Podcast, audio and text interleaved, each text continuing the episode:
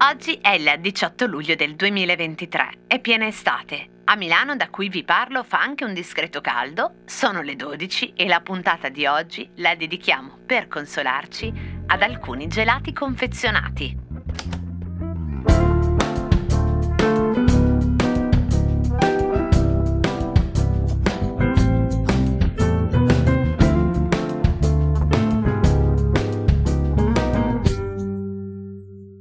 C'entra il gelato con i maestri della grafica?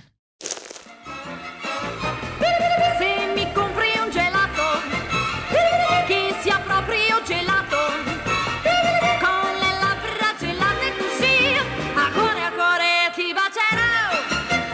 Già Mina aveva parlato del gelato nel 1964, poi c'era stato Lucio Battisti con il carretto passava e quell'uomo gridava gelati nel 1972. Poi nel 1984 arriverà Gianna Nannini con questo amore a un gelato al veleno in fotoromanza.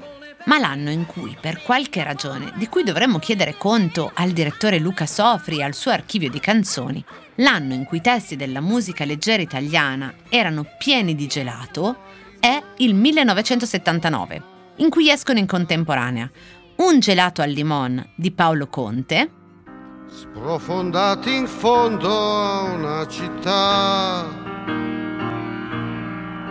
Un gelato al limone, è vero limone, ti piace? poi c'è Gelato al cioccolato di Pupo, Gelato al cioccolato, dolce un po' salato, tu gelato al cioccolato. E sempre del 1979 è il famoso verso I gelati sono buoni ma costano milioni, che così cantavano gli Schiantos. E infatti poi il protagonista di Chinotto finisce tutti i suoi soldi comprando gelati. Quando prendo lo stipendio, i gelati me lo spendo. I gelati sono buoni, ma costano milioni. Ora, cercare un senso in una canzone nonsense, che un senso non ce l'ha, è abbastanza senza senso. Però se uno, o meglio una, o meglio io, va a vedersi la storia di chi ha effettivamente progettato alcune delle grafiche dei nostri gelati, allora beh, si scoprono cose niente male, che non dico che ne giustifichino un prezzo stimato in milioni di euro, ma in milioni di apprezzamenti probabilmente sì. Cominciamo allora da una cosa di cui dovreste avere la memoria abbastanza fresca dopo la puntata di ieri. Il cornetto algida. Non quello di adesso, ma quello che per intenderci aveva questa pubblicità. Il cuore di panna. Un piccolo cuore per farti sognare. Un giorno d'estate, un cuore di panna troverai. Il logo del cornetto algida era quello con il sole arancione, simbolo dell'estate, del caldo, e la scritta in giallo con le ombre marroni tridimensionale. Cosa c'entra con la puntata di ieri 17 luglio? Che il logo della Algida lo disegna proprio Bob Norda, ispirandosi ai colori aziendali delle origini, da quando la fabbrica si chiamava Algida, Industria Alimenti Gelati, dal latino algidus, freddo, e da quando aveva come oggetto sociale la vendita all'ingrosso di frutta congelata, fabbricazione e vendita all'ingrosso di gelati, e come marchio uno scudo col nome della ditta e un cristallo di neve. Cornetto algida, cuore di panna. L'altro celebre cornetto concorrente a quello algida è il San Montana, con lo slogan Gelati all'italiana al posto di cuore di panna. Qui c'è un'altra piccola sorpresa. È il 1980. Il marchio dell'azienda, un cono gelato sorridente creato da Renzo Bagnoli nel 1957, viene ridisegnato da niente po' di meno che Milton Glaser. Milton Glaser, per chi non lo sapesse, è quello dell'icona I Love New York, quella con il cuore, che prima di essere stampata su magliette e adesivi è stata una campagna pubblicitaria della municipalità di New York negli anni 70. Anzi forse la sua più famosa, e ahimè drammaticamente sostituita di recente con un nuovo progetto sgraziato e che si affida a caratteri così di moda che passeranno credo molto velocemente, e anche perché prova a sostituire qualcosa che ha lavorato fin troppo bene e fin troppo a lungo. In questi casi io penso sempre che sia meglio rifare da capo e da zero una cosa diversa, anziché imitare e male. Comunque il logo I Love New York di Milton Glaser aveva un cuore che era un emoticon antelitteram e che quello attuale pretende di sostituire con un cuore tridimensionale cartunistico, che è un po' come sostituire un emoticon grafica con uno sticker. Non so se avete presente l'effetto. Ecco, anche la palla di gelato, quella del cono San Montana, alloggiata nel cono, è un emoticon. Ma è un emoticon prima degli emoticon.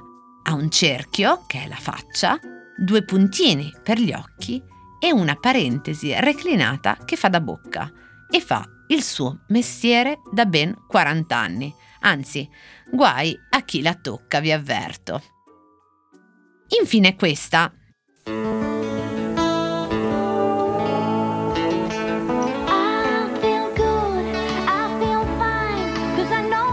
L'avete riconosciuta? È la Coppa del Nonno Motta 1973, il primo contenitore per gelato stampato in plastica a iniezione che può essere riutilizzato. Visto che è estate e c'è la spiaggia, magari utilizzato proprio come formina. Coppa del nonno. Nessuno come te.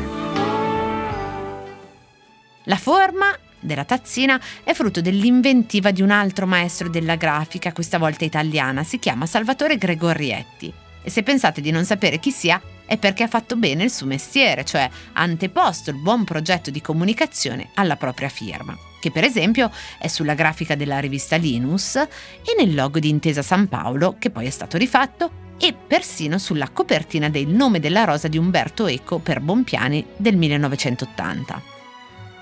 Oltre a disegnare la grafica originaria del disco in cartone con linguetta, che solo i più vintage di noi e di voi si possono ricordare, Gregorietti progetta il caratteristico manico della coppa del nonno, quello ergonomico, che dà alla coppetta l'aspetto di una tazzina. Ma prima della forma, il colore, cioè quel preciso punto di marrone che ricorda il pantone dell'espresso, cioè il color mocha.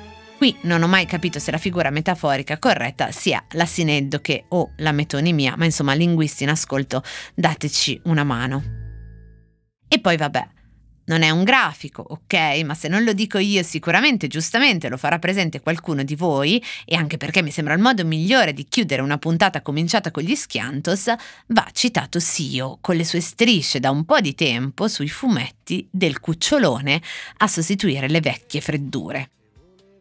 Ed ecco cosa c'entra il gelato con i maestri della grafica. Che mentre io sto qui a registrare nel caldo milanese le puntate di luglio di cosa c'entra, voi potete scoprire che dietro quella carta che state scartando e che tra poco butterete nel cestino c'è un grande maestro della grafica. O, per dirla con Lucio Dalla, non ti avessi incontrato io che qui sto morendo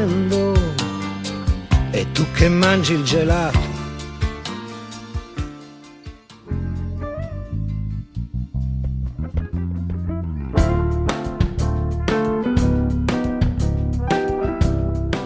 Cose arrivate da vari luoghi, epoche e situazioni.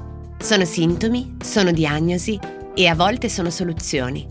Messe una accanto all'altra ci raccontano chi siamo io sono Chiara Alessi e Cosa c'entra è un podcast del Post in cui partendo da un fatto del giorno vi racconto la storia delle cose.